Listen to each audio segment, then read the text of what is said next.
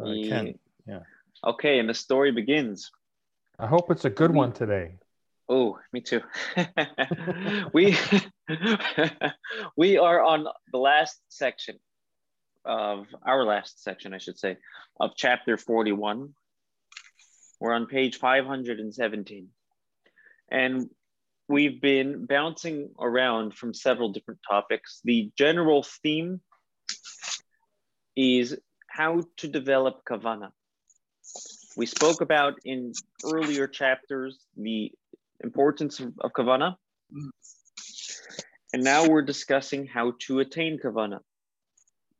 At the beginning, we said the very first kavana, the most fundamental kavana, is the feeling of reverence. Essentially, meditating on how present God truly is in our lives. Um, and then we started talking about the importance of love as well. Although reverence is the start, it can't end with reverence. Um, love is an important part of the relationship. Reverence and love are the two wings that give flight to our service. Last week we spoke about a very unique kavana, and it was a difficult, it was one of the more difficult topics we spoke about last week. We spoke about the kavana of unity in mitzvahs.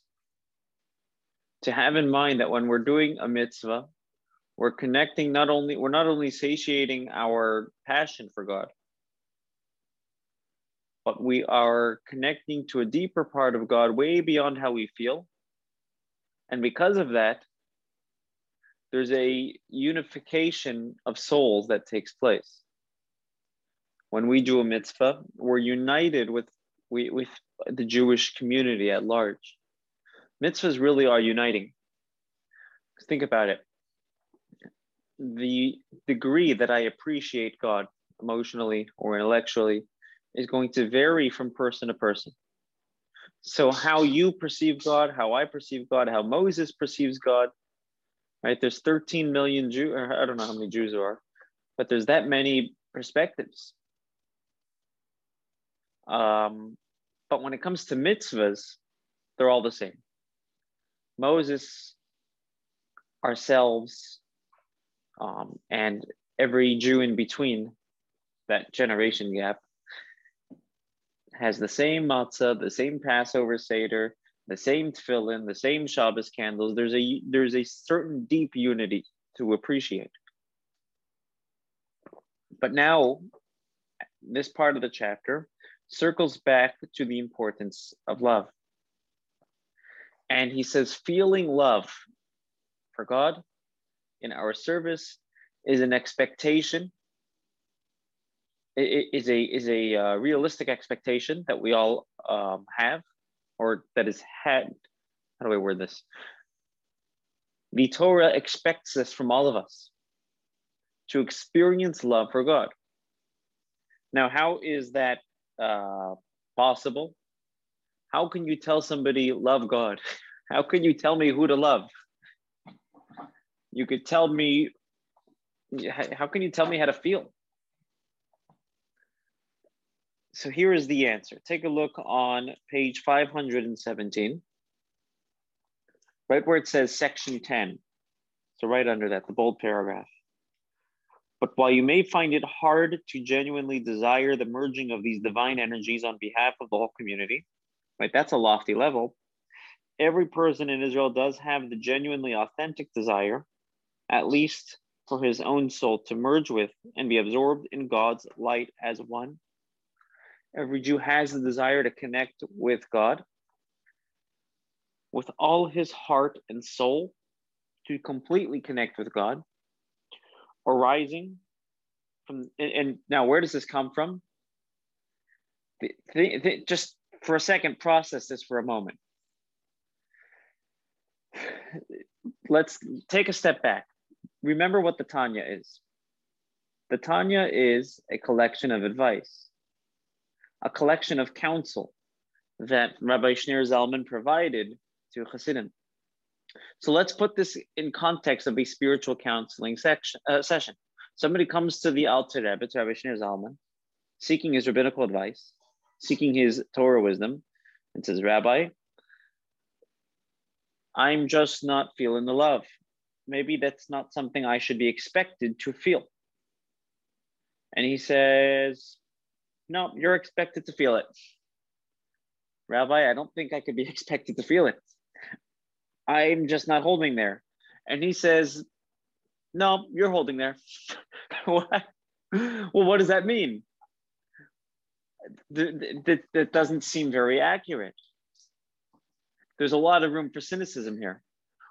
The Tanya is telling you that you can love God even if you don't believe you can love God. The Tanya believes you can love God. And the reason is because we discussed this in chapter 18.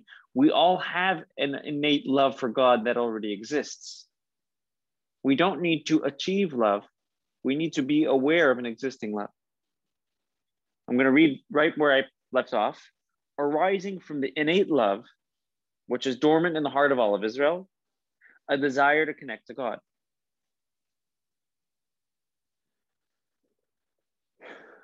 We can love God if we're aware of an existing desire to love Him. In English, becoming aware of our souls.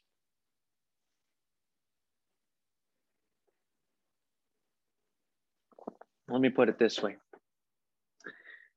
It, this is a reframe, a reframe in how we view mitzvahs and how we view sins. Um, and it's not the first time we're discussing this reframe, this shift. But we have, remember, we have BT and AT before Tanya and after Tanya to appreciate the shift that's taking place here. So BT, before learning Tanya, a mitzvah is of sentimental value. A mitzvah is a meaningful tradition. A mitzvah perhaps is a brownie point for God. And a sin perhaps is of sentimental value to refrain from pork or whatever it might be. Perhaps it's traditional to refrain from those foods. Perhaps it's negative brownie points, negative points on our scorecard, right? That's before Tanya, but Tanya transformed how we view mitzvahs and sins. We view it as a relationship. And a mitzvah, the word mitzvah, by the way, means connection. A mitzvah strengthens that connection, and a sin um, weakens our awareness of that connection. And imagine I were to picture this before doing a mitzvah or before considering a sin. I would consider the ramifications. I'm not just transgressing tradition or heritage, there's a relationship that I'm affecting. Right? Our we would be a little bit more careful, right? Um, but by the way, this is this is applicable to any relationship. In any relationship, um, if we really understood the ramifications of our behavior, um, we would behave differently. We would behave more carefully, right? Why are why are kids always getting into trouble? right? There, who who remembers back in school? There was that one kid who was always in the principal's office, right? Why? Um, I was one of those, by the way. What's the, erase that from the record? But what what's the reason? Because they're impulsive and they don't think, and they're using exactly. they just do. Because he wanted because he wanted attention. Okay, that's part of it, right? In other words, we're valuing attention over the um, the ramifications of our actions. Right? A reason why a person would always get into trouble is because they don't appreciate the ramifications of their actions. If they appreciated the ramifications, the long term effects of their actions, they would behave a little bit differently, right? And that's why there's penalties in school. That's why you get in trouble sometimes. To remind, But- right? That's why when you write, run the red light, Getting- Yeah, the ones that keep What? getting into trouble are the ones that that cannot control their They, they, they, they might get bad negative, what's negative implications, but they. Right. Well, it's, Or they it's never possible that figured, the they never figured out how to not get caught. that could be that that could be a part of it. It could be that the discipline is not um, done in the most effective way. Um, but but the point the, the, the point is were we to consider the long-term ramifications we would act differently. And it's no different in our relationship with god.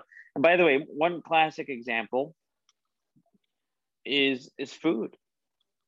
We're jews right? We relate to food very well and this is especially re- relevant during the we're, we're, going on one year since the um, since the world kind of turned inward.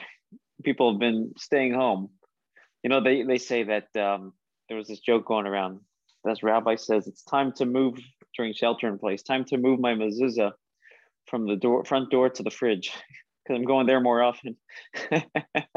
You're supposed to have the mezuzah on the right on the, but the the the point is, let's look at eating for as an example.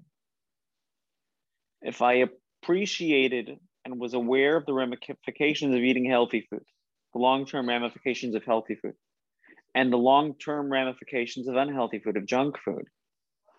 If I was consciously aware, not just informed, but but you know, a deeper sense of awareness, my eating patterns, my eating habits would change, would be different. And it's no different in our relationship with God. If we were aware of the long-term effect, or even the short, the, the, the current effect of a mitzvah, and the effect and ramification of a sin, and how that affects the relationship, we would not just um, be more adherent, but we would actually be more trying to find the right word here. My, my vocabulary is a little bit slow and I apologize. I, I don't want to use the word ded- dedicated, but I'm trying to find a synonym for dedicated. For some reason, dedicated is not working for me. But let me put it this way. If a mitzvah is meaningful and that's it, how much am I going to sacrifice myself for that mitzvah? Only to the extent that I value it as meaningful. But if I view a mitzvah as sacred, how much am I going to sacrifice myself for that mitzvah? Whatever it takes. Just like a relationship. If a relationship is about what I like, it's about my own pleasure, it's about how I feel. How much am I going to sacrifice for this relationship? How dedicated am I going to be for this relationship? Well, to the extent that it feels good. right? As soon as it doesn't feel good anymore, I don't need a sacrifice anymore because that was what the relationship hinged on. But if the relationship centers, but if I treat the relationship as sacred, and by the way, we, tr- we treat in Judaism, the Hebrew word for marriage is kiddushin, which comes from the word kadosh, sacred. Marriage is sacred. So now I have to sacrifice, sacrifice myself for the relationship to the extent that the relationship is sacred, not to the extent that it conveniences me. And it's the same thing in our relationship with God. If we were to see the relationship forged through the mitzvah, if we were to see how the relationship was disturbed through a sin, our sacrifice, our dedication would be immeasurable. Let's read that inside. It's that paragraph we were just reading three paragraph, three lines from the bottom. It starts from, it's the end of the line, starts with and. Three lines from the bottom of that paragraph. And not to be separated or cut off, God forbid, from his absolute oneness, even if this requires actually giving up giving up one's life. We call that in Hebrew Mesiras Nefesh, soul sacrifice.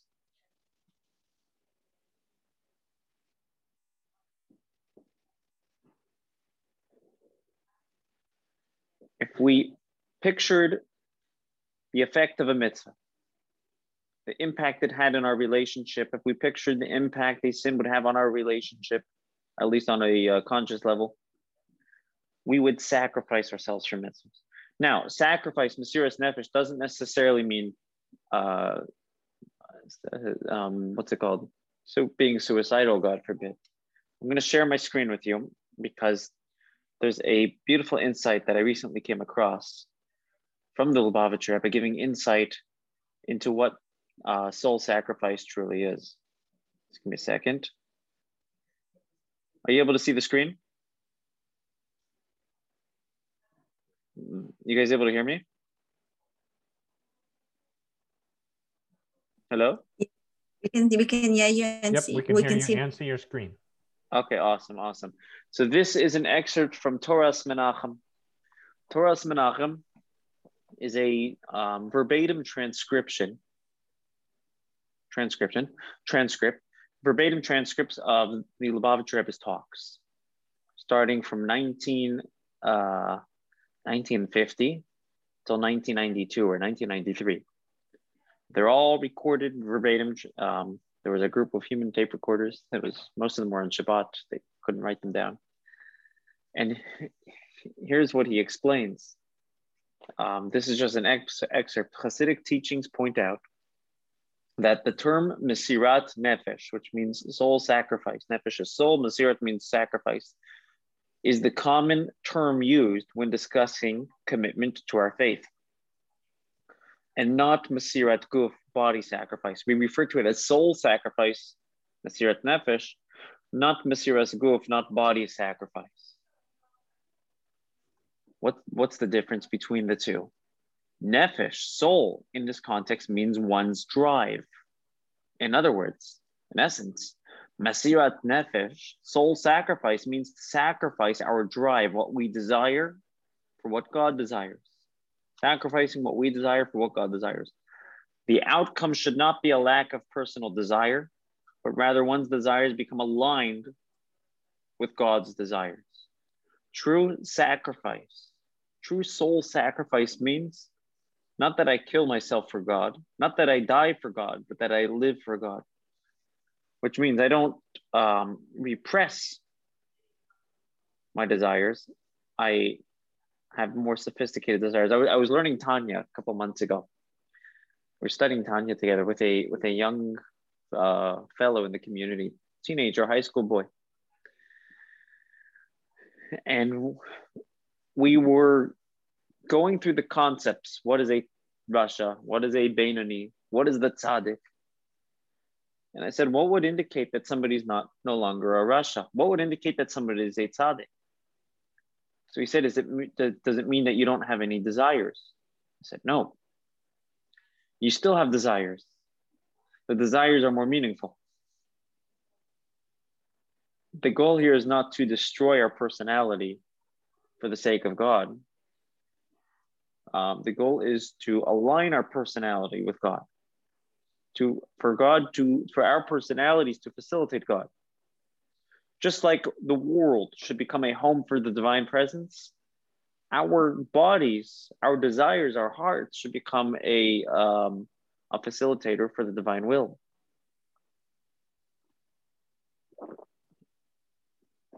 That is sacrifice. That takes sacrifice. That takes work.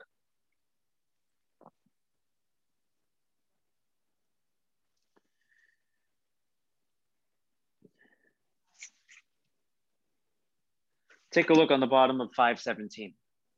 And before I read further, any questions, thoughts, comments? Okay. So it- what is it? So it's a shift in perspective? Essentially, yeah. It's a it's a shift in values. I I- yeah, I think it all boils down to values. But then you have Seeing- to value Uh, someone else's. You have to value Hashem's wishes before your own. So you have to change your own values. to- Exactly. Exactly. And, and the reason is because those values are not just meaningful, they're sacred. Right? If they're sacred, well, it doesn't matter how much I'm in the mood or not. they're sacred, right? Just like a marriage, a marriage is sacred. It doesn't matter how inspired I am about the relationship right now. The relate, I, I'm married, nothing I can do about it. You're stuck. You're stuck with God. Nothing you can do about it. So it embrace it. seems it seems like there are an awful lot of Jews who don't want to don't want to search and don't want to know about God. Now, I'm not judging by any means, but but uh, there are a lot of Jews who say they're atheists or they don't have a relationship with God. And they, um, if they all have an existing desire to love God, they're not looking for it. Yeah. In other words, it's it's there. They're just not aware. They're just not aware of it. And Um, it seems like to start a relationship, you need to understand what God wants. So you actually have to more understand everything about God so that you can actually align yourself. But if you don't understand it, you won't be able to. right. And these- and- Yeah. well said. Well said. And that's what the Torah essentially is. God is being vulnerable with us And and telling him what it, what exactly. Imagine somebody was vulnerable with with with you, and we just dismiss it. how how painful is that? now God has a healthy self esteem and He's very forgiving, and and but but at least from our perspective, now Jews have this desire. The desire is there. You're right. Uh, many Jews um, don't feel that they want it, aren't even aware of it most people don't even know. We can live a lifetime and not even not even know about it. Or not even know that it that it should be important. I was talking to a fellow once, fellow in the community, and he told me and and uh, it was around the time when we moved here and it opened my eyes because I'm used to seeing things from a very different perspective than than many of the people whom I come in contact with. And it really opened my eyes, a glimpse into to how he saw things. I thought it was interesting. To me, from my perspective, from and, and the truth is it's not my perspective, but from where I'm coming from, something like tefillin or anything that God asks is not negotiable because it's sacred. Right? In life, we all have things that that are not negotiable. Certain things are negotiable. Um, before I tell you this story, I want to tell you a different story, and I'm sure you've heard it, but but I think it's fascinating. Raleigh tells this story all the time. When he first moved here, um, he went to do bar mitzvah lessons in um, these people's house, and he's doing it in the bedroom, back room of the bar mitzvah boy. They're studying together, and he notices a big and he puts on he notices a big poster on the wall of a very inappropriate image that um, you would expect to see perhaps in Vegas, but not in a 13 year old boy's bedroom. And Raleigh said he was quite disturbed, as uh, as any young unexposed rabbi would be. um, but you wouldn't expect that. So Raleigh tells the mother, by the way, I don't know if you're aware, but there's something on your son's wall, and not here to judge, but just just maybe you weren't aware. She says, "Uh, "Look, Rabbi, I'm aware. What am I supposed to do? You, you know, you're gonna tell a teenager what to do? Okay. They both um, they both are leaving. Raleigh goes to his car. They leave to their car. They're in different cars. And as they're pulling out of the driveway, Raleigh hears a shriek from the mother Put on your seatbelt. All of a sudden, there's something where she feels the need to tell her teenager to do something. When it came to something that was perhaps not appropriate, I can't tell him what to do. When it came to something she valued, she was able to tell him what to do. And the diff and, the, the point is we have things in our lives that are not negotiable. There are certain things in our lives that are not negotiable because we ascribe to them an essential value, a sacred value. And divine will falls under that category. So back to the story that I was telling you when I first moved here. I'm talking to a fellow in the community about tefillin, and he says, "I'll tell you something. I lived. I used to live in Sacramento. He grew up in Pleasanton, lived in Sacramento for a while, moved back, and he says, some Chabad guys came up to me and said, "Hey, let's put on tefillin." I said, "No, thanks. I'm good." And he meant it. He wasn't, you know, he just wasn't in the mood. And they said, "No, no, no, put on tefillin." He says, "They start pestering me." they start pestering me to put on tefillin.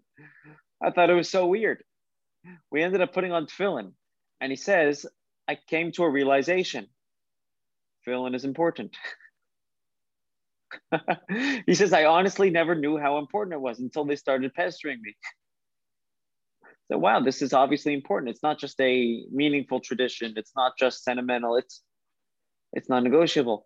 And God's divine will is non-negotiable. Now, obviously, there's exceptions. There's times where it might be um, life-threatening and, and things like that. But in normal circumstances, we treat the divine will as unnegotiable because we see it as a sacred relationship. Take a look on the bottom of 517. But in reality, was it a good story? Torah, what? Was it a good story? My computer froze. All I heard was oh, no. he notices a big, and that's the last of the story I heard. okay, well, the good news it's recorded. So I'm, I'm sorry that that happened to you. All right, continue, please. okay. It's about, it's about valuing something that's very important. The, the like, point is, we the, the punchline is we have non-negotiable values. We do. We all do. We have certain things in our lives that are not negotiable. The divine will falls under that category. I'll catch you up in the story afterwards, though.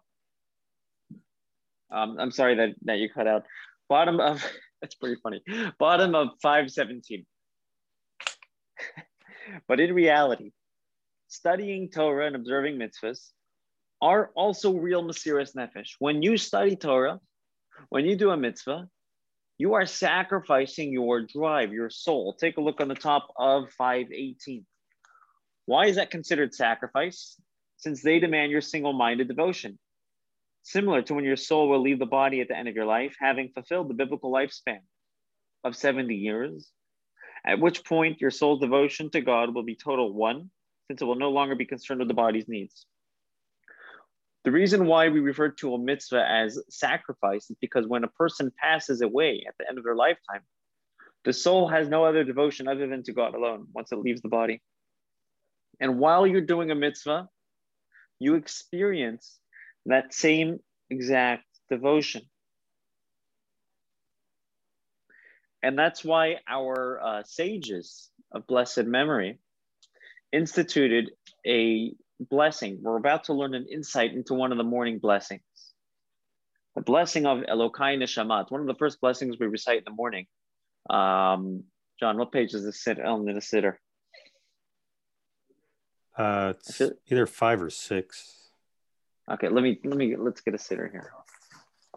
Uh, no, probably six. Page five. Five. Yeah. It's not. It's okay. not the uh, Asher Yatzar one. Right. It's Hello, right after Asher Yatzar. And it's page five. Yeah. yeah. Yeah, exactly. Exactly. Right under the bottom of page five. Right. I'm going to read it inside uh, um, in the actual Tanya on the bottom of 518. This explains why the sages composed the following to be said at the beginning of the morning uh, blessings before the prayers. We're going to learn a new insight into this prayer. We say, My God, the soul which you gave me is pure you breathed it into me, and you'll eventually take it away from me. And the question is, well, why are we discussing? Thank you, God. Eventually, you'll take my soul away. we could thank God for giving us the soul. Why would we thank Him for taking back the soul, especially since it didn't even happen yet? So here's the insight. Go to page 519. In other words, in other words, since you breathe it into me and you'll eventually take it into me, uh, uh, um, take it from me. Therefore, right now, I'll try to approach the level of when you'll eventually take it away from me, and I give you my soul over to return it to you to merge with oneness. What essentially we're saying is, you're eventually going to take away my soul. I'll eventually become one with you, God. I'm willing to become one with you now. without you having to take away my soul by connecting to your will, by connecting to the divine will. Again, every Jew wants this connection. We're not always aware of what we want, right? And we're essentially reminding ourselves by telling God, eventually you'll take away the soul and I'll be one with you. God, I'll be one with you now. As the verse states, to you, God, I lift up my soul. And the way I do this is by devotionally tying my thoughts to your thoughts, my words to your words through the Torah and prayer texts, which I study and recite with the devotion of a disembodied soul in heaven. So, in other words, this is this is an incredible meditation. Think about this for a moment. Imagine your soul unconstricted by the body. So it doesn't have the blind, it's not blinded by the body anymore, right? Imagine that. Your soul has clarity. Your soul has a very strong, almost a surreal sense of what is true, what is false, what is real, what is fake, what is meaningful, what is shallow. Your soul's devotion is just to God alone. Imagine that. Because it's not in the body anymore. Imagine experiencing that in the body with everyday life, just as I am. We're going through that we are experiencing that when we connect to God's divine will, when we do a mitzvah, when we study His Torah. When you sit, you open up a Torah book and study, you are connecting to that. And that's why when we say blessings, any blessing we say, we say Baruch Ata Hashem. Blessed you, God. We refer to God in the second person as you. What king in history of existence allows you to talk to him by you right do you know what i don't know how it's like in schools these days especially in public schools when i was a kid in school you can never say you to the teacher right you said it's the teacher said the rabbi said there was a there was the, that barrier of, of respect that was expected. We weren't allowed to refer to our teachers as you. Teacher would say who's you? Who's you? But God says, no, no, no. We can have a little bit of, we have a deeper relationship than that. Our relationship is much deeper than just professional. Or deeper than just, um, you know, it, it's a little bit more casual because the relationship is deep and meaningful. And God says, refer to me as you. Baruch Ata, blessed you. refer to God as a you. I'll, tell you a great story um, Rabbi Yaakov Herzog was 12 years old and his bar mitzvah was approaching and the tradition was at his in his days many decades ago was to have a personal audience a personal meeting with the Lubavitch Rebbe before your bar mitzvah that's what Hasidim would customarily do before their bar mitzvah, before their wedding, on their birthday, on special days, special landmark days.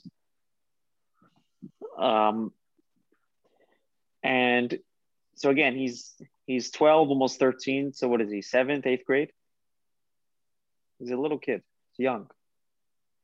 And the Rebbe asks him, Are you studying Hasidic teachings in school? He says, I am which look, we have some exposure to Hasidic teachings. This is difficult for a 12 year old to understand, right? It's not easy. It's, it's that, that frame of mind takes a little bit of maturity. Rebbe asks him, What are you studying? He says, I'm studying Likutei Torah. Likutei Torah is a collection of teachings from Rabbi Shneur Zalman, the author of the Tanya. Not the Tanya, it's a different book that he authored. I know I have a hard time uh, understanding it often. I don't know how a 12 year old understands it. But the Rebbe asks, the Rebbe was impressed. He says, Whoa, 12 years old studying that. He says, Which teaching, which discourse are you studying? What are, which one are you up to? So he's studying a well known discourse where the famous analogy is given of the king of God, who is the king, being in the field during the month of Elul, the month that precedes um, Tishrei, the month that precedes Rosh Hashanah. Are we familiar with this analogy, the king of the field? Some of us, okay. So the, the analogy, and, and that this is the source of that analogy. We know that now that analogy became famous because of that that teaching. So he, he learned the teaching in the source. And the, the analogy basically is when on Rosh Hashanah, on Judgment Day, God is the king is in his throne. But during the month of Elul, the month before, the king is in the field. And if you meet the king in the field in a more casual setting, you've developed a personal relationship with him. Now, when it comes time for Rosh Hashanah, you could enter his throne room because you have that connection already built. And in other words, the whole um, the month of Elul is an opportunity to develop a casual, meaningful, personal relationship with God. So he said, I learned about the king in the field. And the Rebbe asks him, okay, so how do you practically greet the king in the field? How do I develop this personal casual relationship? In other words, let's make this teaching practical, not just philosophical. That's what he's telling a 12 year old. he didn't have an answer. The Rebbe told him exactly what we studied here. When you say in davening and prayer, Baruch Ata Hashem, blessed you, God, you refer to God in the first person, that is because the king is in the field. God is right there with you. And you could refer to him as a you with that personal relationship. Now imagine what that does to our davening, how meaningful that makes our blessing. Imagine we had that in mind every time we recited a blessing. Blessed you, God. I'm literally talking to God Himself. Forget the titles. I get to know Him, not just His title, not just His occupation, right? When you have a good relationship with a doctor, you call him by his first name, not by his professional title. I get to have a relationship with God Himself. God wants that. And when I say Baruch Ata, I'm orienting myself to experience that relationship. Take a look on the bottom of 519, the second to last paragraph. And it is with this morning preparation of Mesiras Nefesh, of sacrifice, where I connect to God on a very personal level, that you should begin to say the morning prayers, Blessed are you. There's a feedback loop here. When I have what we're learning right now in mind, before reciting the blessings, the blessings become more meaningful. And now I'm more motivated. Now I'm more inspired, I should say. I'm more likely to ex- allow myself to experience the love. It, it's fascinating how the sages composed the Siddur, the prayer book. Because if we do it right,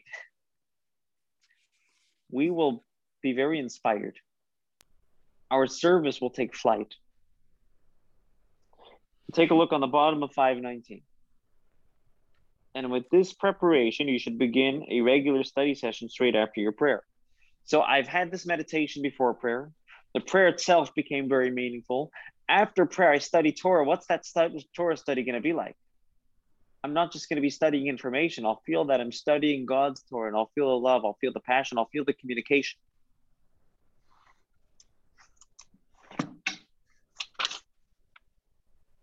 And this is true throughout the day.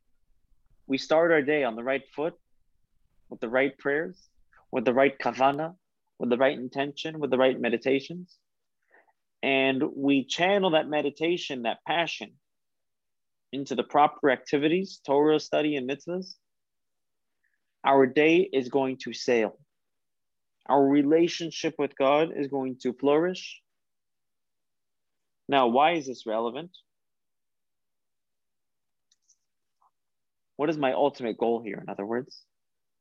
Not just to satiate my feelings, but what is my real ultimate goal? To make God happy. Take a look on the bottom of 521.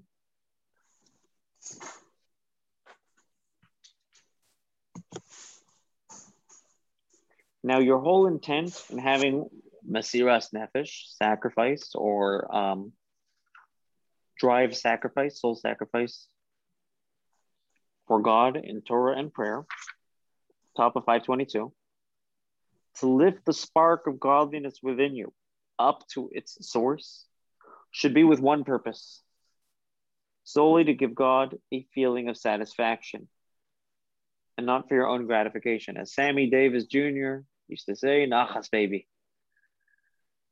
the bottom line, Nachas, baby. Let's give God Nachas. Aren't you too young Let's to know who that is? I, I know, but my dad always loves thing. that. Isn't, isn't Sammy Davis Jr. before your time? my, my dad loves quoting that.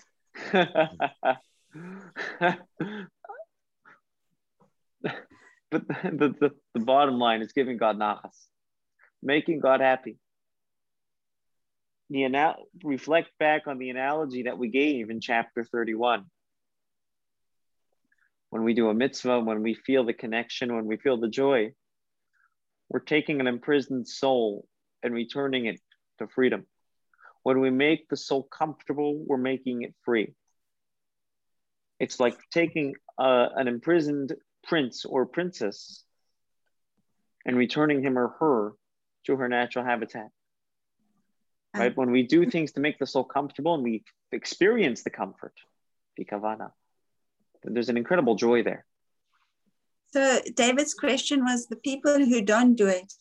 So then, uh, do they will they not elevate their soul so that they'll go to purgatory when they die, and they'll stay there for long until they get it right? That's a good question. If, if somebody goes, well, we're going to talk about it tomorrow night, actually. But if somebody goes a whole lifetime and does nothing, yeah, they'll they'll um, there's Come reincarnation. Yeah. There's more opportunity for that. So there's opportunity. God gives opportunity to fix it. Oh, ah, okay. So there's hope for everybody. That's true. I'll tell you this: you have a ton of crazy Chabad rabbis that move off to far off corners of the world because they believe. because they say, well, in the Torah, God believes in these people. Okay, so I'll believe in these people. and there and we're here to create opportunity to facilitate. So is that the basis uh, of shlichus? Yeah, that's that's the bottom. I that yeah. So then, um, when it comes to the discussion of the coming of Moshiach, if someone has not, um, if, someone has not made that connection with Hashem, uh, does that imply that the arrival of the Moshiach is being delayed because that person has lacked the, their connection with Hashem? Um, in the in the bigger picture, yes the bigger picture, yes. When an individual, the an individual, you know, the example that the Talmud gives is you have a boat, and you don't get to drill a hole under your seat just because you paid for it, right? Well, I paid for my seat. I could drill a hole in if I want. We're all one. Jews are all interlinked. We're all interconnected, and that that has a global impact. It definitely has a global impact. And that's why the Talmud says that a person must look at the world as a scale of half good and half bad. And that one good mitzvah we do could be the one to actually tip the scale. An individual's mitzvah can tip a global scale. It's an incredible concept. So, so yes, 100%. Now, in terms of their individual lives, everybody does some good without knowing it, perhaps. The Talmud says that even the greatest sinners are full of mitzvahs, like a pomegranate is full of seeds. Now, why are we calling them sinners? I don't know, but but every everybody has um, has some good in them. The bottom line. Um, take a look on on the middle of 522. We're going to round off the chapter. This is our fifth week, by the way, studying chapter 41. It's been five weeks. So it, it's been a big deal. This is it. This is it, my friends. You better know this when we're finished. the, the middle of 522, it's the, the second bold paragraph. Now, for every soul in Israel, this kavana is completely genuine and absolutely authentic. Now, you might not feel it's authentic, but Rabbi Shneur Zalman, the author of the Tanya, disagrees with you. nope, it's authentic. whether you you're going to find it meaningful, whether you find it meaningful or not. Um, at every time and every moment, even if you're not sure that your intentions are genuinely selfless, since it comes from the innate love of the soul, which is inherited by us from our fathers. Now, here comes the most, in my opinion, the most important and practical line here. It's not going to happen by itself. We need to schedule time to think about this. Right? It, essentially, we're being, this requires us kind of reassessing our values, AKA meditation. Only you shouldn't be satisfied with inherited love, and you must also schedule sessions to contemplate God's greatness so as to attain the reverence and love of God generated from the mind. And then perhaps with all this effort, you will succeed, as has been explained above in previous chapters, the path to this goal. Taking time before prayer in the morning, during prayer, to really think about everything we're talking about here, really thinking about our values. Um, who am I talking to when I say, "Blessed you, God"? I'm getting, I'm, ta- I'm getting to talk to God Himself I'm skipping the title. These are incredible things to really think about, to ponder, and to motivate our observance. That's my story, and I'm sticking to it.